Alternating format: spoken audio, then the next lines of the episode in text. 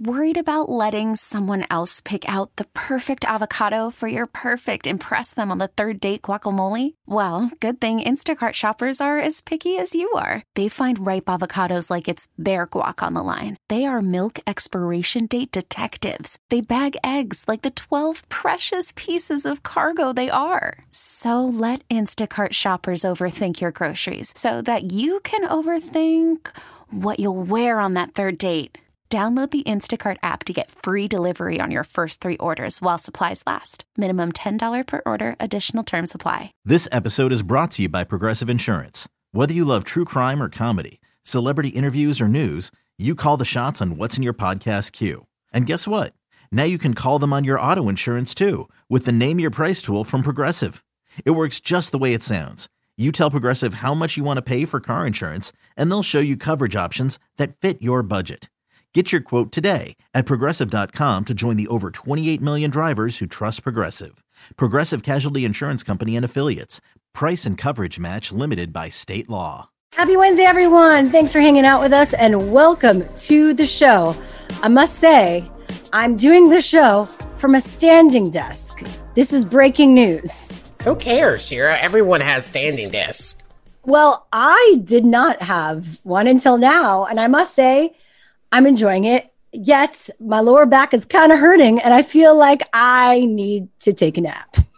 So you wanted to update us that you are growing older, and also that you uh, tried to invest in yourself with a stand-up desk. I don't know. I don't really understand. But Listen, okay. we're sitting on Zoom and recording the show for hours. I don't think it's healthy, but something's got to give because I don't know if it's good to stand like this all day long. Like the other extreme might not be good for you either. I'm Why sure. stand when you could have just bought yourself a more comfortable chair? Listen, the standing desk desk thing is the trend and it's supposed to help you and really be good for you. But what I'm going to be getting is one of those things you stand on. So I'm going to have something like on the floor that I stand on that's supposed to help you stand better. I mean, I'm so happy you have all this extra money just to be spending. It's really great. I don't, I don't though. That's the funny part. Anyway, I just thought I'd share that because I'm just like fascinated by people's uh, different ways of, I don't know, working from home. Everyone has a way that works for them.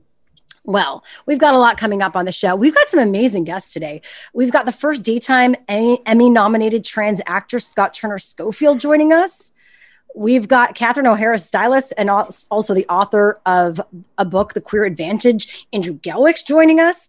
And we've got one of the top tech writers out there, journalists, Peter Kafka, joining us from codeandvox.com. So it's a big show, it's a big day. But let's get into so much trending this hour because, oof, this country, there's a lot of crazy stuff happening. Democratic Representative Katie Porter today got into a heated conversation with Treasury Secretary Steven Mnuchin during a House Financial Services Committee hearing, with Porter claiming that Mnuchin was play acting to be a lawyer.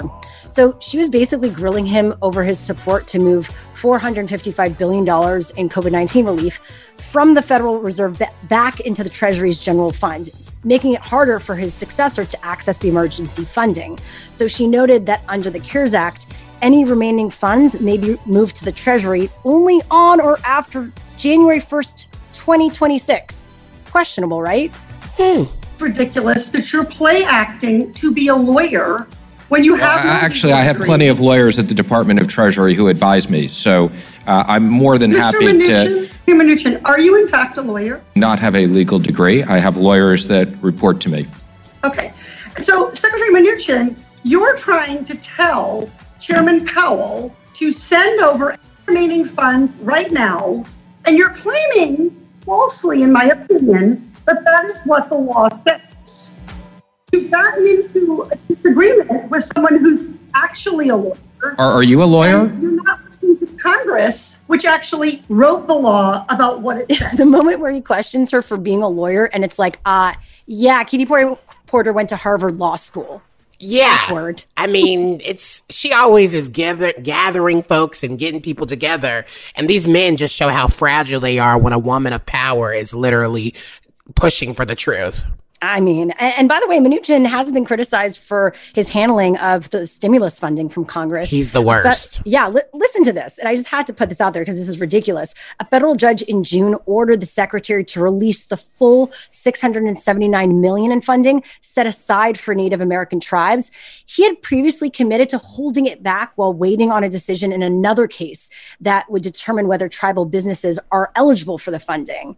And so uh, basically, this U- US district judge says you've now taken more than twice as much time as Congress directed to distribute all CARES Act funds.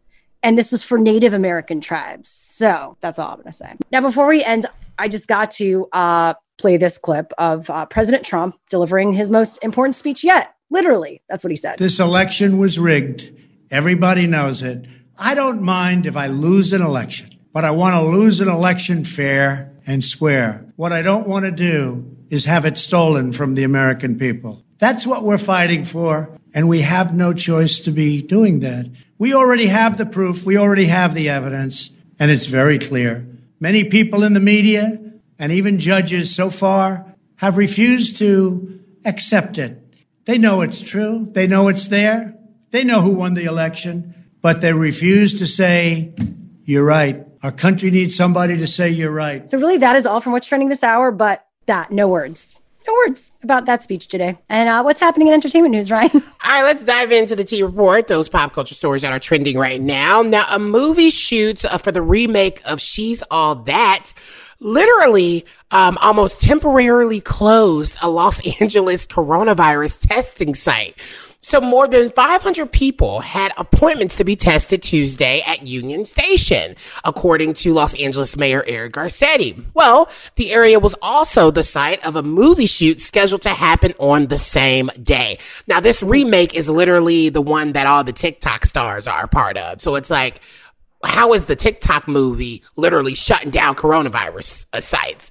Well, Of course. Yeah. You know, people with appointments uh, to get tested at the site were notified by the testing center operator, uh, Curative, on Monday that the location would be closed due to an event, as it was first reported by Deadline. Now, news of the testing site's closure quickly got a lot of backlash online, with many commenting that the location is one of the city's most accessible testing sites.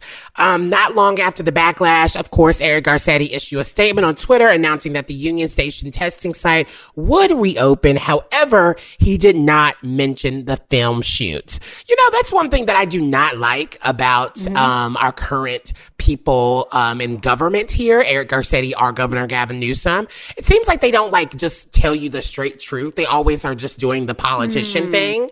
Um, and it, it, pisses a lot of people off. And of course, Eric Garcetti always gets dragged because of his handling of the homeless population here and everything else that's going on. So, um, yeah, this was interesting. Why would this even happen? I can't believe it. Uh, they obviously aren't doing things properly. They haven't figured it out. And everything gets uprooted for, um, movies, it seems here, even people's health. well, that's your T report. I got more coming up next hour. All right, coming up, trans actor Scott Turner Schofield joins us to talk about the power of Elliot Page's recent announcement. That's next. Let's go there with Shira and Ryan, the new Channel Q. Oscar nominated actor Elliot Page came out as trans yesterday with a powerful announcement on his Instagram. And now I'm so excited to have Emmy nominated actor Scott Turner Schofield joining us right now, who made TV history as the first openly transgender actor in daytime TV with a recurring role on CBS's The Bold and the Beautiful. Thanks so much for being here. We appreciate it. I'm so happy to be here. Thank you. And congrats on your daytime Emmy nom this year, which was so huge and historic, by the way. Thank you. It, you know, I only think it's historic because it's 2020 mm. already. Uh, you know, anytime you get a first now, like, I, and I'm just so surprised because, especially with Elliot Page now, right? W- to be the first actor to get an any acting Emmy w- or nomination, right? Was was just more of a surprise. Like, how are we not further along in this? But yeah, but do you know how many black people must love you? I grew up on Bold and the Beautiful. Like, seriously, my mom still watched, my grandmother still watched it. So, like, obsessed. It's amazing how you're really, you know, showing people in their homes, right? You're in their living rooms with them. That's great. It's it's been amazing to take part in. And you know the storyline really went in this amazing direction because Maya Avant's family my avon is black and her family is black. So you know a black family like negotiating a, a transgender person in their family Yeah. was just so amazing to be on the sidelines of and and take little parts in it was fantastic And what was your reaction when you saw Elliot Page's announcement? I was just so happy, honestly. Um, I'm happy whenever anyone comes out as Mm. trans. It's so hard to do. It means that they're doing so much work. It means that they're in this wonderful moment of self acceptance. And we just hope that they get the love and good reception, welcome that they deserve. Yeah. And it seemed like it was it was a nice day to be trans on Twitter yesterday yeah. uh, which never happens. So, um, so yeah, it was it was just great, and it's wonderful for trans men because trans men and and non-binary masculine folks. We are not really visible yet. You mm-hmm. know, trans women, and look, we did it right. We put our ladies first. That's the right thing to do, not mad. And, you know, trans men and trans masculine folks are just, we're still invisible. And that invisibility pays a real price among us. It's very hard to be who you are and not have anyone that you can point to to say there's somebody who's doing a great job, who's who's successful in life and and living their dream and I can too. To have someone that, you know, that big on such a platform. And honestly, I wanted to know your perspective because obviously, when the coming out happened of Elliot Page, like TERFs went insane. You know, what, how does that continued unfortunate, you know, and their continued exclusionary behavior impact, especially someone who's newly coming out and accepting themselves and they're seeing that on the internet? So here's my resolution. I started this on at the 2020 Trans Day of Remembrance, and I decided that you know the phrase "silence equals death." Mm. I'm not going to talk about TERFs anymore. I'm not going to give them a platform. So that. that's what I have to say. I love that. What one thing that you know, one thing that I do want to talk about with Elliot's coming out was Elliot was a lesbian icon for a minute, and there were a lot of lesbians who aren't necessarily TERFs who um, were like, "Oh man, we lost one" or something like that, Mhm. right? Yeah, that was the And- conversation. yeah. look, I also went through a phase where I thought I was a lesbian. I was assigned female at birth. When I was born, it was like, it's a girl, right? That quickly became apparent was not the case, right? Uh, except that nobody had the words. Nobody could, there, I didn't have anybody to point to in popular culture to say, no, I'm like that person, right? And so I thought, okay, one plus one, right? I'm assigned female at birth and I'm primarily attracted to other females. That must mean I'm a lesbian Yeah. right? And then I was like, but do all lesbians want to be men? Mm. And then, but here's the thing homophobia, right? Homophobia says lesbians just want to be men, Mhm. gay men just want to be men. that's also misogyny too. It's the patriarchy. There you go, right? There you go. Okay, right? Exactly, right? So that message gets in. That's internalized homophobia, Mhm. internalized misogyny, internalizing the patriarchy, internalizing all of that. And I'm like, no, lesbians who want to be men need to look at their gender identity because you might be trans or non binary, Yeah. right? Mhm. They're separate things. And there's nothing wrong with that. I- I'm Ugh, glad that that's I'm part so of my happy you said story. It's yeah. Right? It's rich detail in my story. And it's like, yeah, sometimes becoming a white man, y'all, sometimes I'm like, y'all, I went the wrong way. But like, I couldn't help it. You know, I had to do this, you know? Oh my so- God, yeah. you're amazing. Emmy nominated actor Scott Turner Schofield joins us right now. Uh, you've been just doing such incredible work. You consulted also for Euphoria, helped guide and create their trans character. How groundbreaking was that process and what can Hollywood learn from it? You know, so the process of working on the different different shows that I've been able to work on, right? I go in, I work with the writers on making sure that we're telling the story without tropes. And if you watch amazing documentary on Netflix right now called Disclosure, Yes. Trans Mhm. Lives on Yeah. Screen. And so you watch that and you see like everything, if you don't actually know a trans person, everything that you know about trans people from Hollywood is wrong Mhm. right and and people didn't even know that so i go in and i work make sure that the scripts are good then i go on set i work with the union make sure that every all the crew members are like sensitive and can be helpful so that everybody can just do their job Right. right work with the director make sure that the way that we're looking at the trans bodies on screens isn't also stereotypical, right? Or mean or any of those things, right? And what's wonderful about it is it means that there are very powerful people in Hollywood who are listening, mm-hmm. right? Who finally, instead of just deciding, oh, this is what it must mean to be trans, let me make it all up, inc- only including cis people, right? right? They're bringing us on. They're putting our real bodies on screen, which is just accuracy, can I say, mm-hmm. right? They are, you know, they are listening to us. And that is a marker of the social change that is happening. So, like, there is work to do. We have to take care of people, we have to change society. And at the same time, more people care. More people are actually doing the work from positions of power. I am watching that. I am a part of it.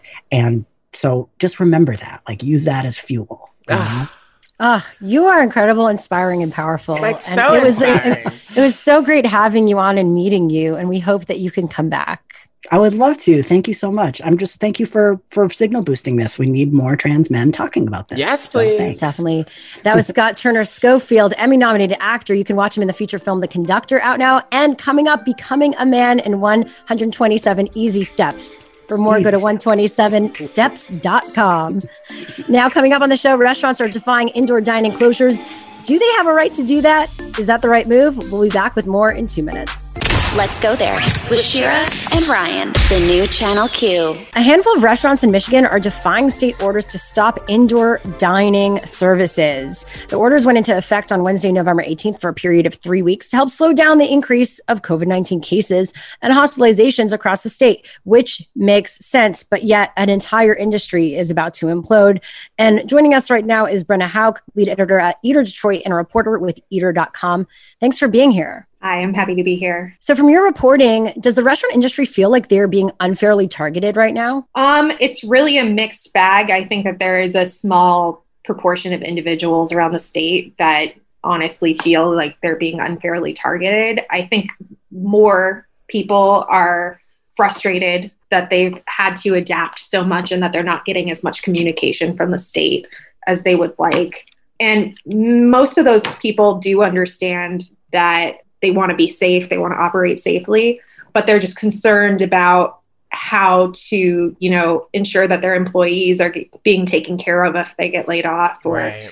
um, making sure that they're able to pay their rent and continue to, you know, earn a living. So those are those are big concerns. Um, but there is a small proportion of places that are defying the orders right now. Yeah, and you wrote while proportionally restaurants and bars account for only 5.5% of all reported outbreaks in the state during the week of November 12th. Are we actually seeing those cases rise uh, that are specifically associated with the restaurants and bars when it comes to these outbreaks? Uh, absolutely. Um, I've been tracking the data uh, released by the state. It's not perfect data. It's not a perfect picture, but um, that data has shown that over the course since August through November, when the indoor dining order went into effect, that cases, you know, increased pretty dramatically, almost double and almost triple what wow. they were in August.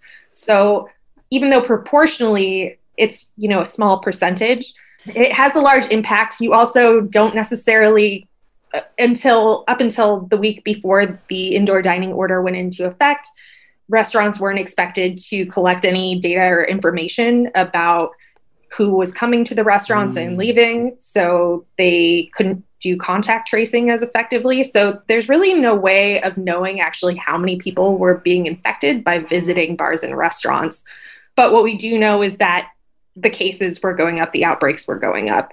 Um, and this was a direct measure that the state could take to try and slow that. Definitely. Brenna Houck again is with us, lead editor at Eater Detroit and a reporter with Eater.com. Now in Michigan, the Restaurant Association is suing the state health director over these indoor dining closures.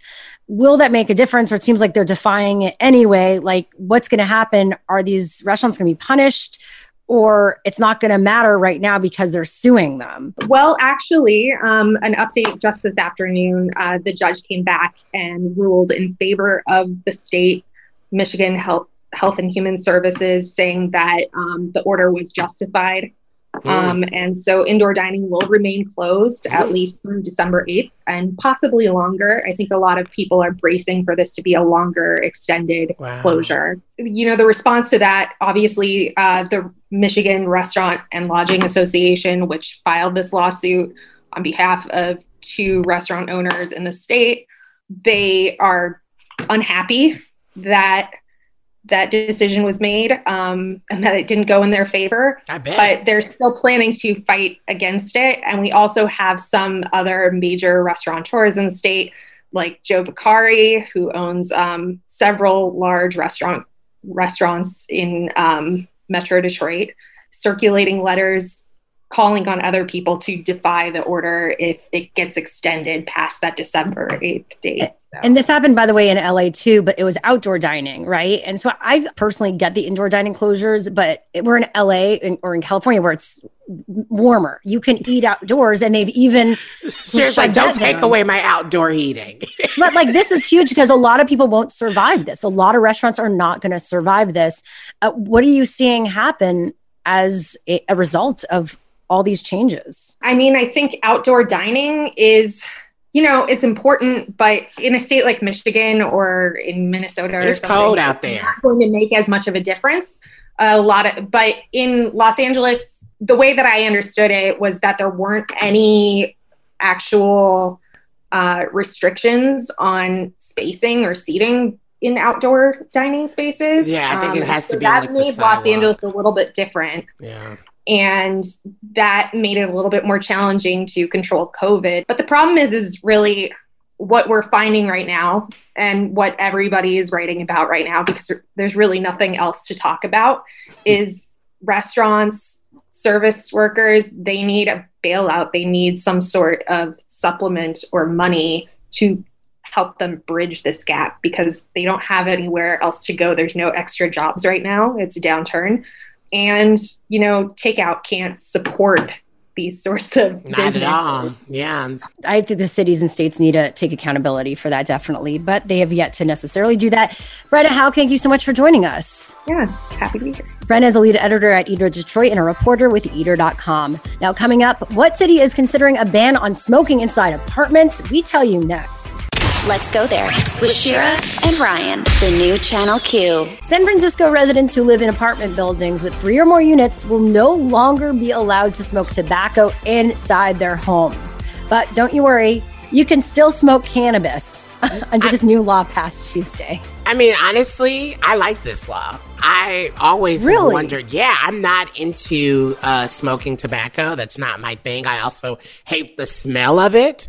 And I think if somebody is smoking in their apartment or the apartment building or in buildings in general, it is everywhere. The smell is everywhere. It creeps through the walls. It's disgusting. So I think this is a move, especially with how highly populated San Francisco is. I think this was smart. Yeah. I mean, I tend to agree. I don't smoke cigarettes. I'm not into the smell. I do think it just like somehow makes its way into people's uh, like other rooms and spaces weed does that too by the way uh, however does this infringe on rights like are we going too far because once you ban tobacco it's like yeah i think it does start taking steps to possibly banning cannabis. No it's not. Here's the thing. I genuinely don't think it's actually infringing on anyone's rights because um, i believe that the reason why they still allowed cannabis is because it's illegal under state law to smoke cannabis in public places. Now, tobacco smokers could still leave their apartments to step out to the curb or go to, you know, you know, the park or somewhere outside and they are still permitted to smoke in like outdoor smoking areas. And that's according to the supervisor, Rafael Mend- uh, Mandelman, who actually wrote the amendment to exempt uh, cannabis. And so I just think if you take away all smoking, then what's the point of saying that cannabis is legalized? Because then where can you smoke it if you can't smoke it in in, in, in your own home, in the comfort of your home home, especially when people use that stuff as anxiety. Well, that's um, the thing. Um, I, listen, Uh, we're in a place where cannabis is going to be legalized, but there are some of those people, the naysayers, who are going to fight it and figure out ways to ban it, I guess, and say only for medical marijuana. And then, of course, everyone's just going to get probably prescriptions for medical marijuana. I'm not supporting that. I'm just saying I've seen it happen. That said, let's talk about cigarettes again. You know, there is something about secondhand smoke, and they said that you know that's the biggest issue because according to the CDC, cigarettes still kill more than 480,000 people per year in the US. But there's more than 41,000 deaths caused by exposure to secondhand smoke. And that's what they're trying to protect uh, people here. Yeah. And I get that. I mean, I think it's just here's the thing if people want to smoke their cigarettes, go at it. Do it. I have no problem, you know, because I think that tobacco smoking is like a really big uh, habit and it's really hard to cut it off. I mean, oh, yeah. I'm from the South where people used to dip and they would put tobacco in the back of their lips and it would slice their lip open and they, that's how they would, you know, do it. It's like disgusting. But, um, I do think, you know, this idea of kind of like a secondhand smoke, it should, it shouldn't be, it shouldn't be allowed. I don't I don't like it and you should just respect that policy in my opinion. Well, listen, a lot of people are who smoke probably hate this. They're like F you, this is my space. Let me do what I want. You know, don't tell me what to do in my own home.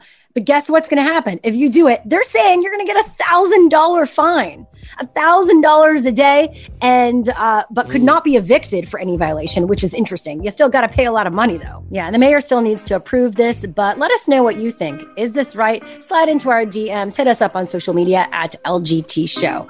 Coming up on the show, a man outed by his boss just won a huge settlement. More details on that next on what's trending this hour. Let's go there with Shira and Ryan, the new Channel Q. Coming up on the show, the author of The Queer Advantage, Andrew Gelwicks, joins us to navigate how queer identity led some of the world's top leaders to success. It's a, a really cool book, and we're so excited to have him on the show today. Yes, we are.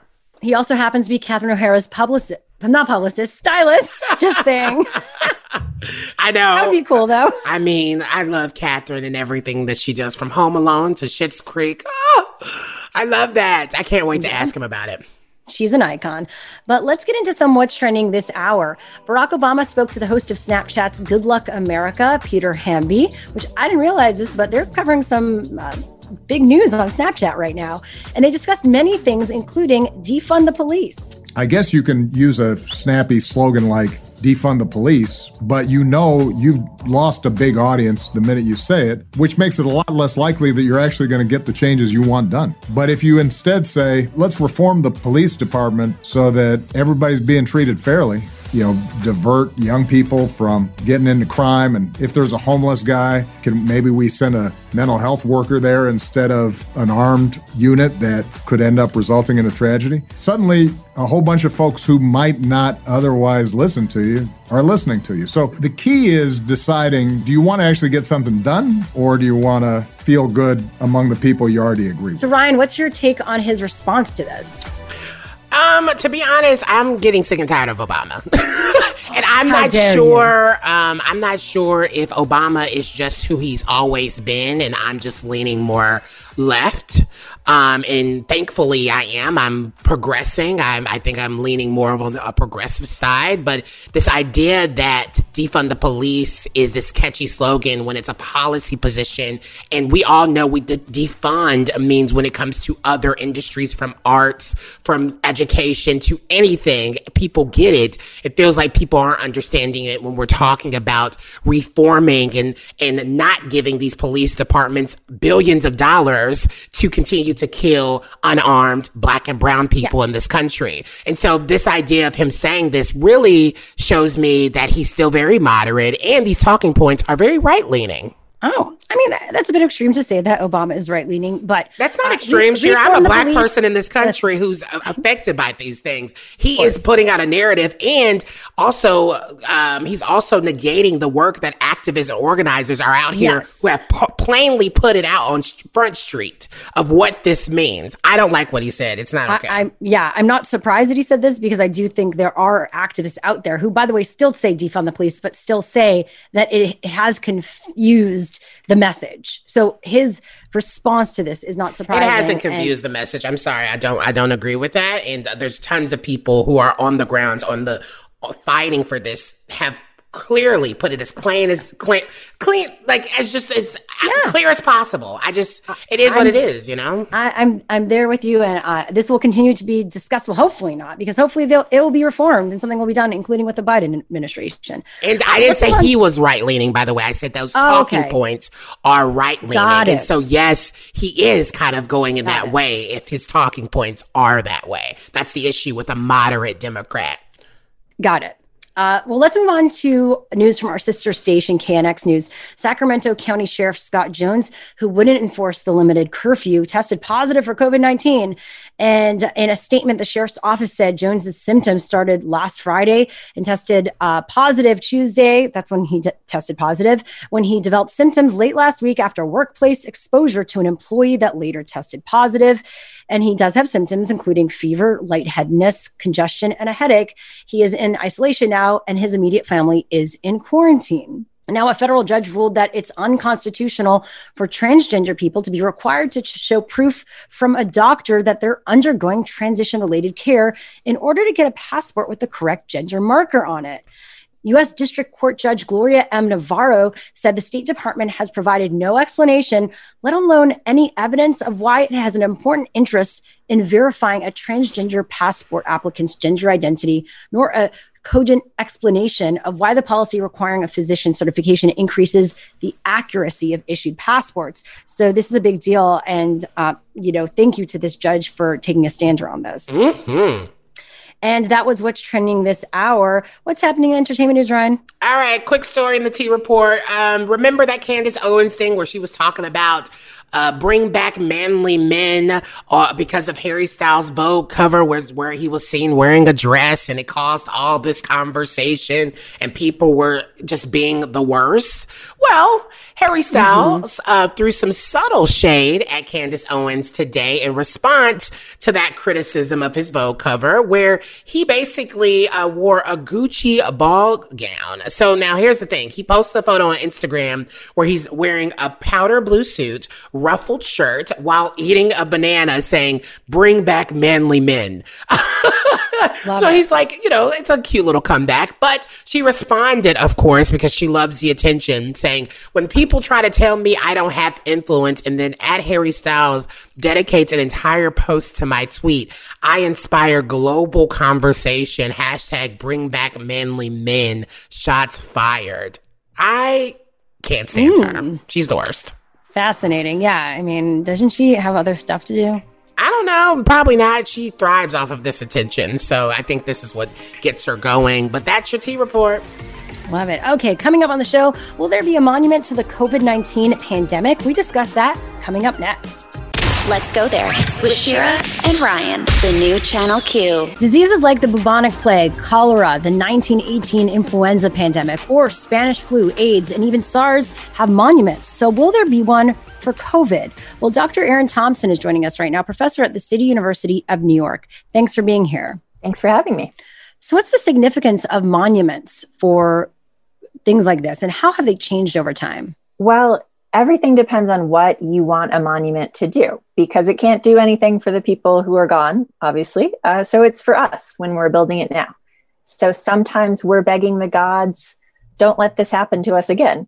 Sometimes we're thinking we need to make sure future generations remember this and never let it happen again and sometimes it's for other reasons. Yeah, and I think I'm looking at this from a very intersectional lens. And like after this country's response to statues and monuments, I wonder do they even still have any impact?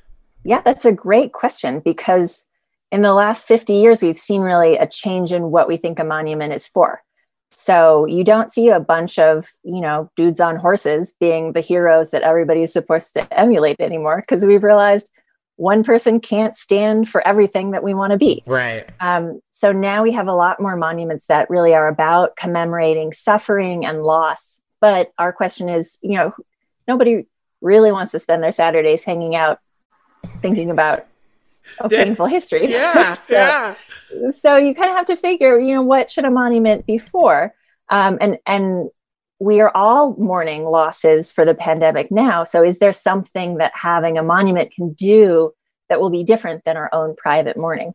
Definitely. And there's been some ones that have been problematic, uh, like AIDS monuments. And how can we use the lessons from those experiences to approach this? Yeah, there's been huge problems getting AIDS monuments put up um, in big, prom- prominent public places. Um, I think precisely because a government is unwilling to put up a monument that is critical to governments. Uh, so there's a history of governmental failures in responding to the AIDS epidemic. And, you know, today we are seeing a lot of governmental failures in responding to COVID. Mm-hmm. So it's going to be a real challenge to get a government to put up, say, a national monument to a pandemic if there's going to be in that monument criticism of the government's response. Yeah, I totally agree. And I even thought about it like, even if the government was to do a COVID 19 monument, would that not read as tone deaf? Because I feel like those people who are looking at this would want those funds in their pockets, you know, AKA stimulus package. exactly, exactly. Again, we're talking to uh, Dr. Erin Thompson, a professor at the City University of New York. There have been temporary memorials. It seems like around 20,000 American flags were placed in the National Mall in Washington, D.C.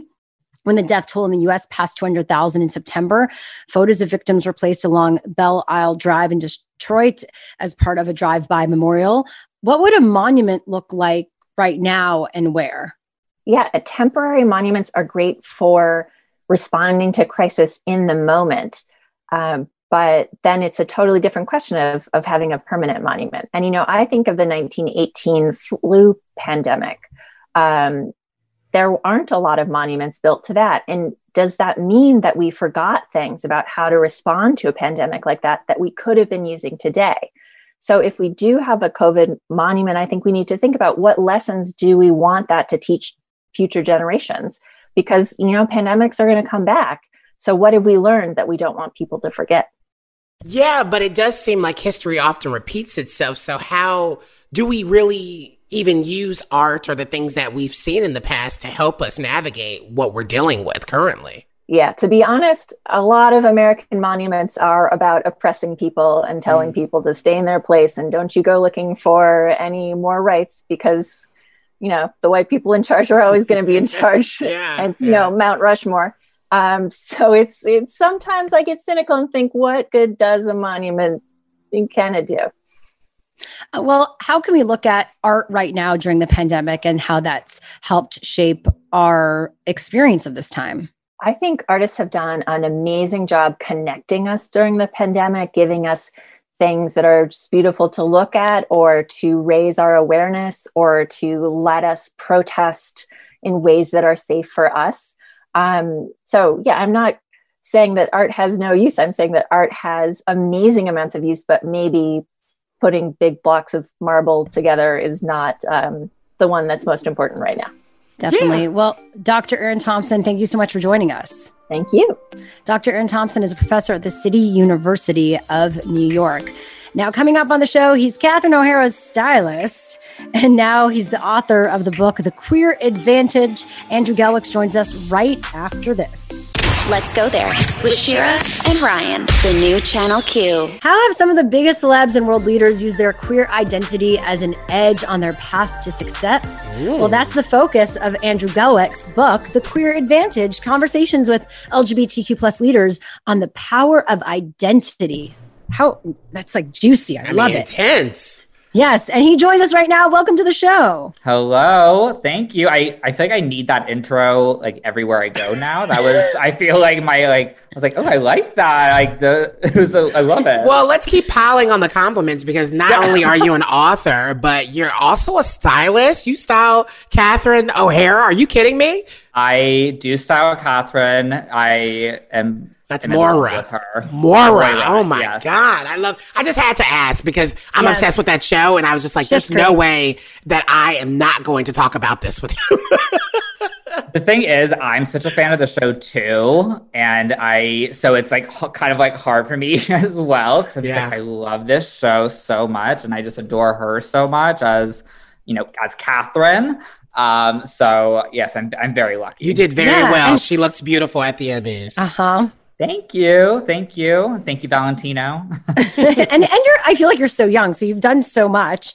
What inspired you to write this book? I've always loved writing and it's always been a passion of mine. Um, and I think I kind of put it on the back burner once I was really trying to start styling and make that the focus of my full-time work. But I really I just felt the urge to dive back into that and the concept of the queer advantage was so exciting to me because it really was the antithesis of every single thing I thought about queerness and myself.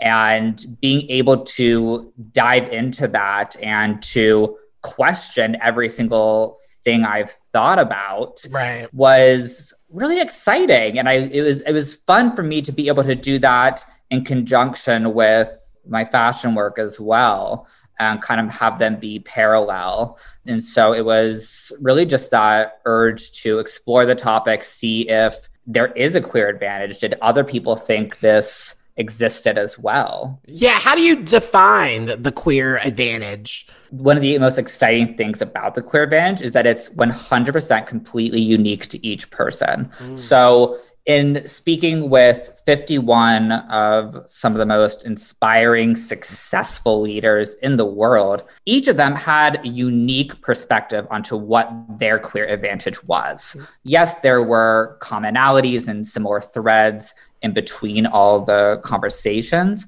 but really each person just dependent on their identity, their own upbringing, the field that they're in. It was so specific to them but it's really ultimately comes down to how does being queer, the experience of being queer, really positively impact you? How is it an asset? How does it take you to the next level? And it's so exciting to be able to speak with these people who, many of them, whom I grew up looking at and being inspired by myself uh, and hearing this side of their story, which I've never heard before. Yeah. Again, we're talking to writer and stylist Andrew Gelwicks about his book, The Queer Advantage. Let's talk about some of those names because you're like, yeah, some of the leaders. I mean, we're talking about Troye Sivan, Margaret Cho, yes. George Takei, uh, Billie Jean King, Shangela, who's been on our show. Yeah. I mean, Adam, a lot of people those lists have. Yeah. And, and, so, what was the big takeaway here? And what did you personally learn? You know, the takeaway is that the queer advantage is so much more powerful. It is so much more, you know, expansive than I ever could have imagined. When I sat down on day one to, you know, begin thinking about writing this book, I feel like I had a very limited scope of what the queer advantage was. Right. You know, obviously because I was just using my own experiences, what I had known, you know, at that moment of what being queer meant. And in talking with these people, I, you know, with each person, and I hope the the readers feel the same way as they're reading it, that you're just rethinking everything. Uh, I, I, I keep comparing it to when you are like watching a movie, your favorite movie for a second time, and you're like, how, how did I miss that? Like yeah. you just re, like totally rediscovering new things and connecting dots that you hadn't noticed a connection before. And that's what the whole process of writing this was for me. And that was kind of the takeaway is just that this yeah. is so much bigger than just me. And this is so much bigger than I could have ever imagined. But, and I think you're also putting an extra emphasis on how beautiful being queer can be and what it can do for your life. Could your younger self even imagine you making a book that really is going to impact so many more of our generation to come? I mean, th- I, this is a book I would have loved to have read. Right. Um, what's exciting is that the queer advantage, while the book is about queer identity and queer stories, the queer advantage and the themes that can be taken away, they're not exclusive to the queer community. Mm. You know, so many people, everybody really has something that can make them different.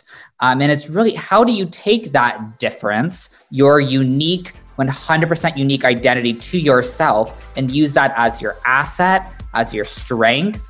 If you have had str- struggles, how do you turn those into your strengths?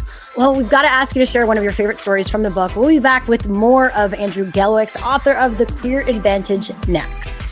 Let's go there with Shira and Ryan, the new Channel Q. We are back with Andrew Gelwicks, author of The Queer Advantage, conversations with LGBTQ plus leaders on the power of identity. So you've got to tell us a story that stands out from the book.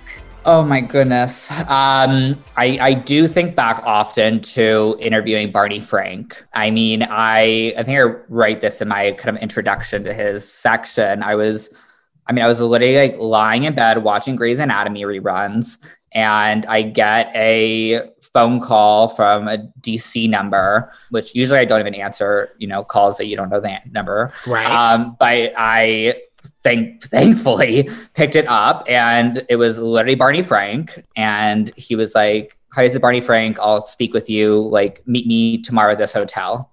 Okay. What in the House of Cards? Yeah. I would have been scared. Well, you know, I, I knew who Barney Frank, obviously, who Barney Frank was. I knew his reputation and everything he's done. And I was like, oh my God. Like, first of all, I only have like a few hours to prepare for this.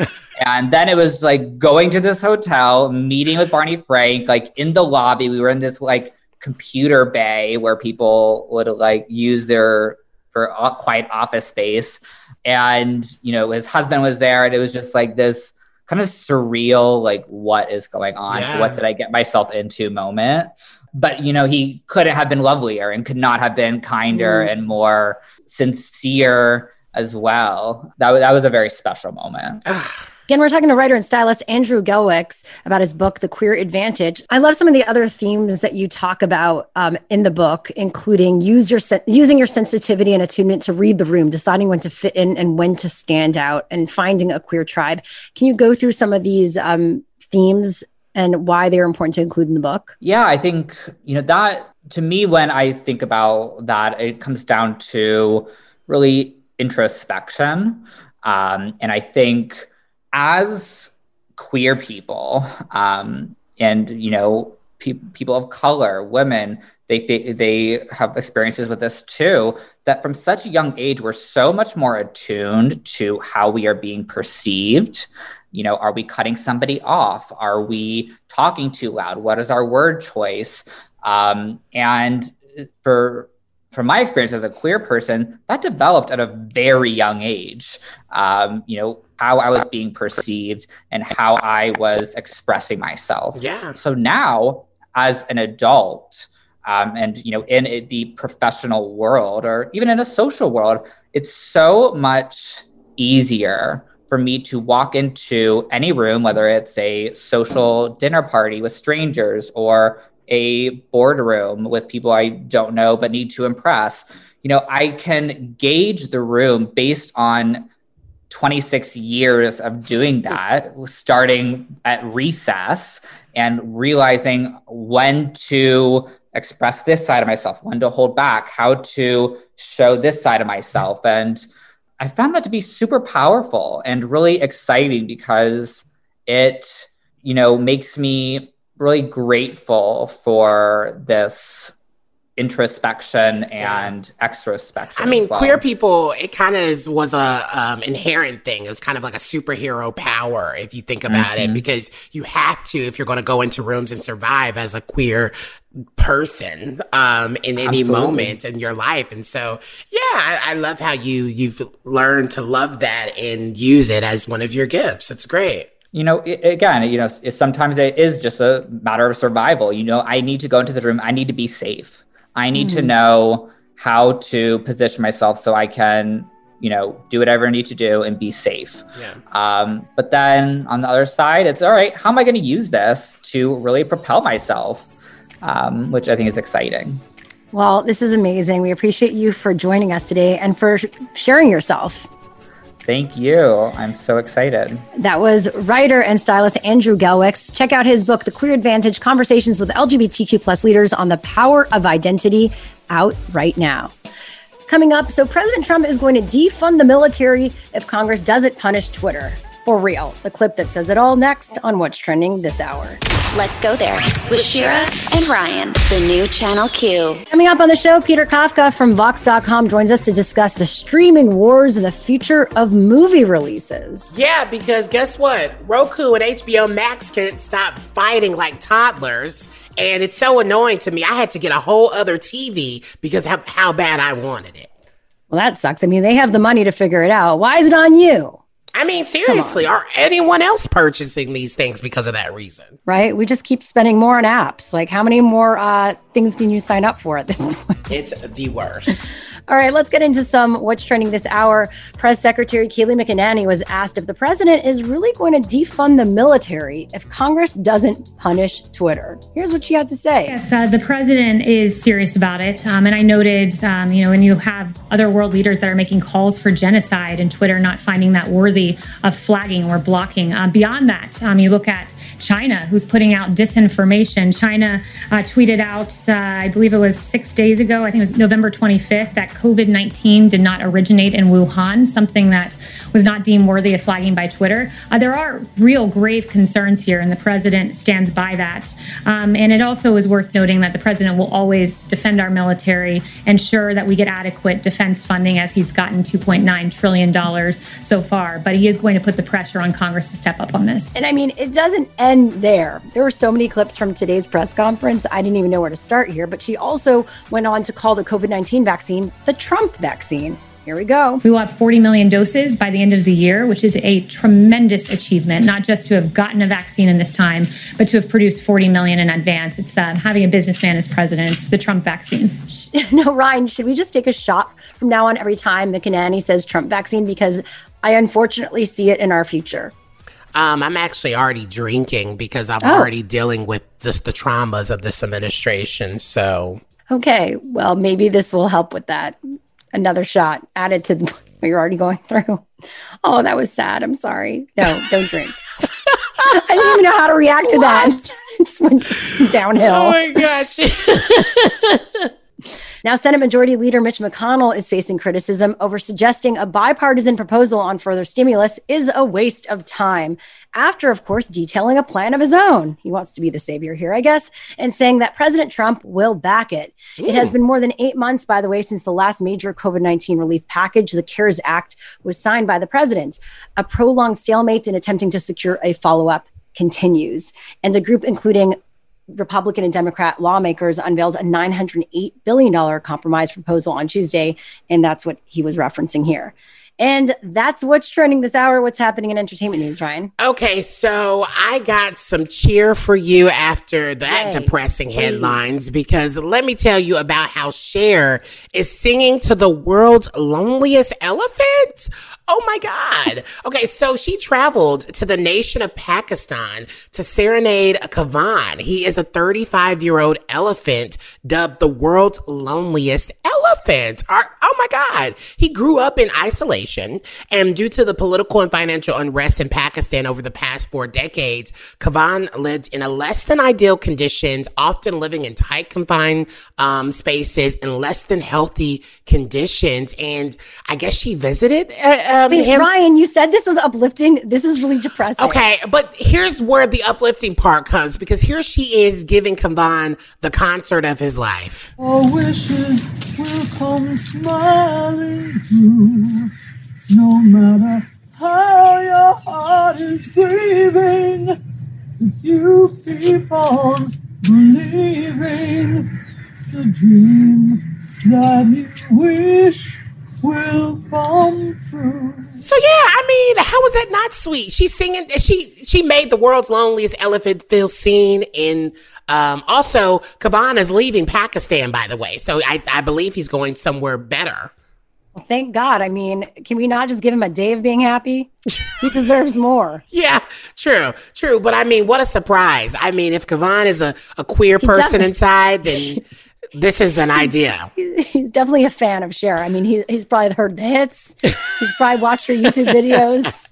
You know her previous concert. Oh my goodness, for sure. And now moving on to the T report, uh, Oreos just announced uh, that it's partnering with Lady Gaga on a specially themed package of the Oreos based on the pop star's latest album, Chromatica. The cookies are pink colored golden Oreo cookies with green colored cream. I mean, that honestly sounds awful, but we'll see. Um, it's going to feature designs inspired by the album on the cookie part. The new Oreos will be available in six cookie packs starting in January, while full packs of the Chromatica cookies will arrive next year. And guess what? She's doing something special for the fans. Fans who want the cookies early can sign up for the Lady Gaga X Oreo Stan Club to get notified when the full packs release. Oreo says the first 1,000 subscribers will get a free pack of cookies and Oreo and Lady Gaga are also launching a contest where winners can receive free merchandise and experiences from the pop singer. I mean, are you kidding me? It's like Santa. Right? I mean, we deserve cookies this year. oh my goodness, that is your T report. And uh, that's all I got for you. Go make sure to keep us followed at LGT Show and of course check out our website at wearechannelq.com. Okay, now coming up, media tech journalist Peter Kafka from Vox.com joins us to talk about why streaming devices and streaming networks are fighting over your eyeballs. That's next. Let's go there with Shira and Ryan, the new Channel Q. The streaming wars were getting intense before the pandemic, but now with theaters being impacted too, it's getting next level.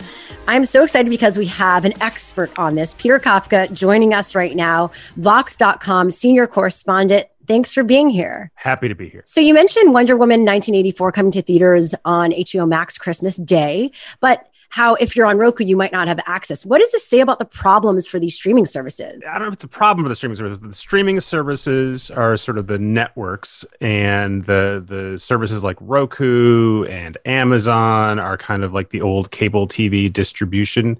If you Mm. ever got your TV from Spectrum or Charter or Time Warner Cable. And th- those two sides used to have fights all the time, and now there's a digital version of that fight. But people aren't used to thinking about that. And what this really means is you may want to watch uh, Wonder Woman 1984 Christmas Day because you heard it's on HBO Max, and you will turn on your Roku TV and you'll try to get HBO Max, and you won't be able to, or at least not easily. You may have to do a workaround. Um, so there's a you know a brave new world of streaming, and everyone's sort of fighting out sort of what those terms are going to be. Well, what makes like kind of what goes into these deals, right? Because what makes both parties happy? Because HBO Max didn't have something with uh, you know Amazon Fire TV until mid November. So what kind of goes into these moments? So look, bottom line, it's always money, but the more nuanced version of it is everyone wants direct access to you, the consumer, and that's a change. In the old days, HBO didn't go directly to you; they sold wholesale. They sold their programming to Comcast or Time Warner or whomever, and they and those cable companies turned around and sold it to you. And so HBO Max never had a direct connection to you. Now they all want a direct connection to you, the same way Netflix does. They want that data. They want to keep as much money as they can that, that, that you pay them. But it's really about the data and that connection to you and understanding what you're watching. And if there's advertising involved, they want control of that advertising. So they want to own it's who gets who owns the customer. But what are some creative solutions around this? Because in the end, they all want to be in each other's sound boxes, but there's going to be ownership somewhere, right? So what's the solution? Yeah, look, a lot of the stuff is getting worked out, um, and but you'll see these these will be like one or two year deals, so this will keep coming up. And a lot of times there are relatively easy ways to get around this.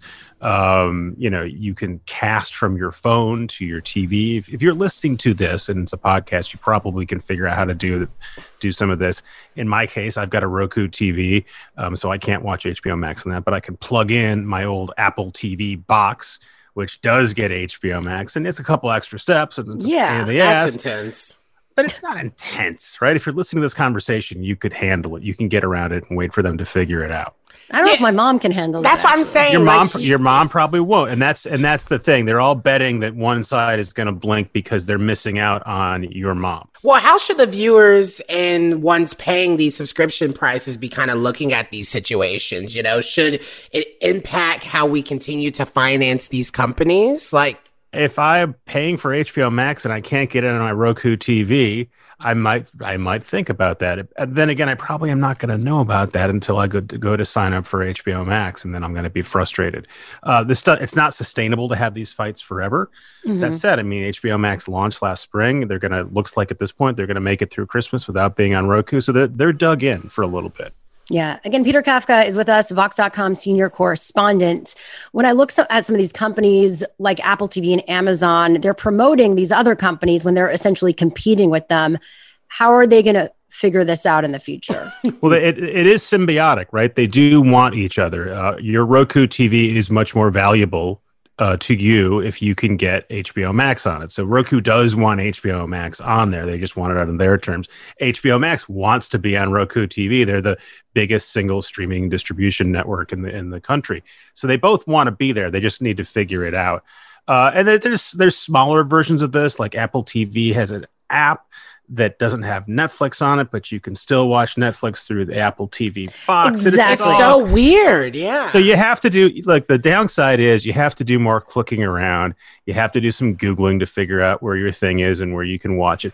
On the other hand, it's way better than it used to be hmm. because it used to be you had no choice at all. You signed up for cable from Time Warner Cable, and your choice was do I want a big bundle or a big bundle plus HBO, and that was it. Yeah, that's true. and you and you didn't have a choice. And, and you know you can you hamilton is on disney plus. You want to watch it you sign up for disney plus you unsubscribe. It's if you want to do the work it's pretty easy. As we wrap things up, what will be the future of movie releases like Wonder Woman coming up? What's worked this year and what hasn't? well nothing's worked this year because of the pandemic. The big question is what's going to happen in a year or so when things go back to normal and you could put a movie in a theater or you could put it at home i think what most people think is they're you know the big blockbusters the marvel movies the wonder womans those are still going to go to the theaters because they can bring in a lot of people but a lot of the smaller movies pretty much everything else might come directly to you at home either bundled in with your hbo max package or you'll pay extra for it Which I do like. I liked most of my movies going on Netflix and watching it from the comfort of my couch. It was great. Yeah, um,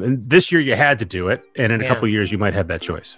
Love it. Well, Peter Kafka, thank you so much for being here. Thanks, guys.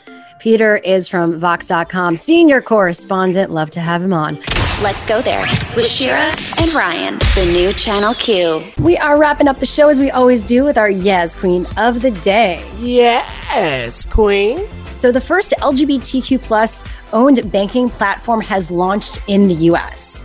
This is so cool, so needed. It strives to make finances and savings more accessible to the LGBTQ plus community. And its aim is to help individuals save for important events such as gender transition surgery, surrogacy, or other forms of healthcare. This is So incredible. Are you kidding me? Yeah, it really is. And here's the co founder and CEO, Rob Curtis, talking about the need for a platform like this. The areas that banks are failing us is that if you look at all of the friction that's in the banking system, our lower mortgage approval rates, um, the difficulty that we face when we try and talk to our banks with openness about our lifestyles, we're about 50% more likely to have to work in retirement. That's absolutely astounding. And the average person that does have to work uh, in retirement as an LGBT person will be working for seven years. So the banking system is preparing for us, but they're preparing in the wrong ways. We're getting marketing campaigns during Pride season. We're getting rainbows on cards, but what we're not getting is supportive advice that helps us to avoid these pain points and to prepare for our financial futures. What a great idea. It just took one person, right? I mean, I'm sure people have been thinking about this, but it takes one entrepreneur to make it happen, and they're doing it. It's really remarkable. Yeah, because a bank like this um, could help so many people. I mean, when Mhm. you're thinking about, especially for folks in this community who are trying to just make it and they're trying to do all of these things that you've listed, uh, like as these important events in their lives, it's good to know that you can go somewhere where people see you, they hear you, and understand exactly, if not can relate exactly to what you're going through and just be like, yes, let's help you get somewhere. Let's figure out a plan. And I think that is what's necessary and, and so impactful.